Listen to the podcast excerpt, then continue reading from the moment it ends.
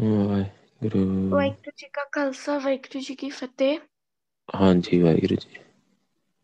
ਵਾਹਿਗੁਰੂ ਜੀ ਇੱਕ ਰੂਪ ਸਿੰਘ ਦੀ sentence complete ਕਰਨੀ ਹੈ। ਗੁਰਸਾਹਿਬ ਨੇ ਇਹ ਵੀ ਕਿਹਾ ਸੀ ਕਿ ਜਿਹੜੇ ਵੀ ਮੇਰੇ ਪੁੱਤਰ ਨੇ ਜਿਨ੍ਹਾਂ ਦਾ ਸੱਚਖੰਡ ਬੰਦ ਹੋ ਗਿਆ ਉਹਨਾਂ ਦੇ ਕੋਲ ਦੋ ਸਿੰਘ ਰਹਿੰਦੇ ਨੇ ਇੱਕ ਲੈਫਟ ਇੱਕ ਰਾਈਟ ਉਹ ਉਸਦੇ ਹਮੇਸ਼ਾ ਨਾਲ ਰਹਿੰਦੇ ਨੇ ਉਹਨੂੰ ਮਾਇਆ ਤੋਂ ਬਚਾਉਂਦੇ ਨੇ ਤੇ ਜਦ ਵੀ ਉਸਨੇ ਸੱਚਖੰਡ ਆਉਂਦਾ ਹੁੰਦਾ ਹੈ ਉਹ ਸਿੰਘ ਤਿਆਰ ਹੋ ਜਾਂਦੇ ਨੇ ਉਹਨੂੰ ਸੱਚਖੰਡ ਲਾਣ ਲਈ।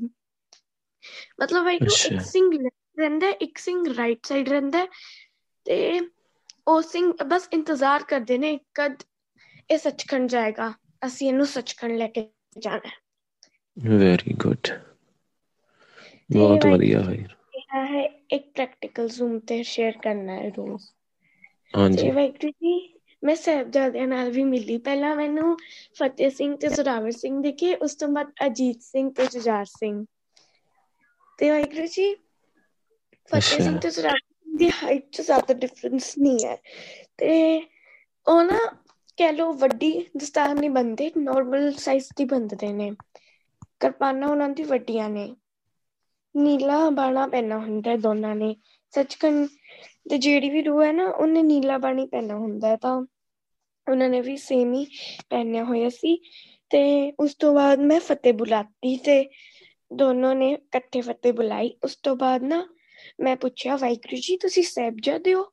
ਉਹ ਕਹਿੰਦੇ, ਹਾਂ, ਤੇ ਤੁਸੀਂ ਗੁਰੂ ਅਮਰਦਾਸ ਜੀ ਦੇ ਪੁੱਤਰ। ਉਸ ਤੋਂ ਬਾਅਦ ਮੈਂ ਅਰਦਾਸ ਕਰ ਦਿੱਤੀ। ਮੈਨੂੰ ਅਜੀਤ ਸਿੰਘ ਤੇ ਜੁਝਾਰ ਸਿੰਘ ਜੀ ਨਾਲ ਵੀ ਮਿਲਣਾ ਹੈ। ਫਿਰ ਅਜੀਤ ਸਿੰਘ ਜੀ ਦਿਖੇ।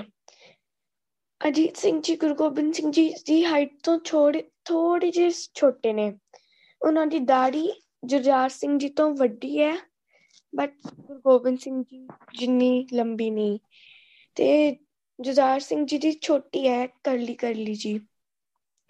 ਤੇ ਫਿਰ ਨਾ ਕੋਮਲ ਕਹਿੰਦੀ, ਅਜੀਤ ਸਿੰਘ ਜੀ ਨੂੰ ਵੀਰ ਜੀ ਬੋਲ। ਫਿਰ ਮੈਂ ਕਿਉਂਕਿ ਕੋਮਲ ਜਦ ਮਿਲੀ ਸੀ ਨਾ ਉਹਨਾਂ ਨੇ ਕਿਹਾ ਸੀ ਵੀਰ ਜੀ ਬੋਲਣਾ ਹੈ ਤੇ ਫਿਰ ਮੈਂ ਵੀਰ ਜੀ ਬੋਲਿਆ ਫਿਰ ਅਜੀਤ ਸਿੰਘ ਜੀ ਕਹਿੰਦੇ ਹੂੰ ਕੋਮਲ ਦੱਸਦੀ ਹੈ ਸਾਰੀ ਗੱਲਾਂ ਫਿਰ ਉਹ ਹੱਸੇ ਜੁਝਾਰ ਸਿੰਘ ਜੀ ਨਾਲ ਬੜਾ ਹੱਸੇ ਉਸ ਤੋਂ ਬਾਅਦ ਪਿੱਛੇ ਗੁਰੂ ਅਮਰਦਾਸ ਜੀ ਸੀਗੇ ਜਦ ਉਹਨਾਂ ਨੇ ਬੋਲਿਆ ਅਮਰਦਾਸ ਜੀ ਦੇ ਪੁੱਤਰ ਉਹ ਵੀ ਮੁਸਕਰਾ ਰਹੇ ਸੀ ਮੁਸਕਰਾ ਰਹੇ ਸੀ ਉਸ ਤੋਂ ਬਾਅਦ ਹੁਣ ਵਾਹਿਗੁਰੂ ਜੀ ਮੈਨੂੰ ਨਾ ਗੁਰੂ ਗੋਬਿੰਦ ਸਿੰਘ ਜੀ ਵੀ ਦਿਖ ਜਾਂਦੇ ਨੇ ਗੁਰੂ ਗੋਬਿੰਦ ਸਿੰਘ ਜੀ ਵੀ ਗੱਲ ਕਰ ਲੈਂਦੇ ਨੇ ਗੁਰੂ ਨਾਨਕ ਪਾਤਸ਼ਾਹ ਵੀ ਗੱਲ ਕਰ ਲੈਂਦੇ ਨੇ ਗੁਰੂ ਅਮਰਦਾਸ ਜੀ ਵੀ ਗੱਲ ਕਰ ਲੈਂਦੇ ਨੇ ਪ੍ਰਕਾਸ਼ ਵਾਹਿਗੁਰੂ ਵੀ ਗੱਲ ਕਰ ਲੈਂਦੇ ਨੇ।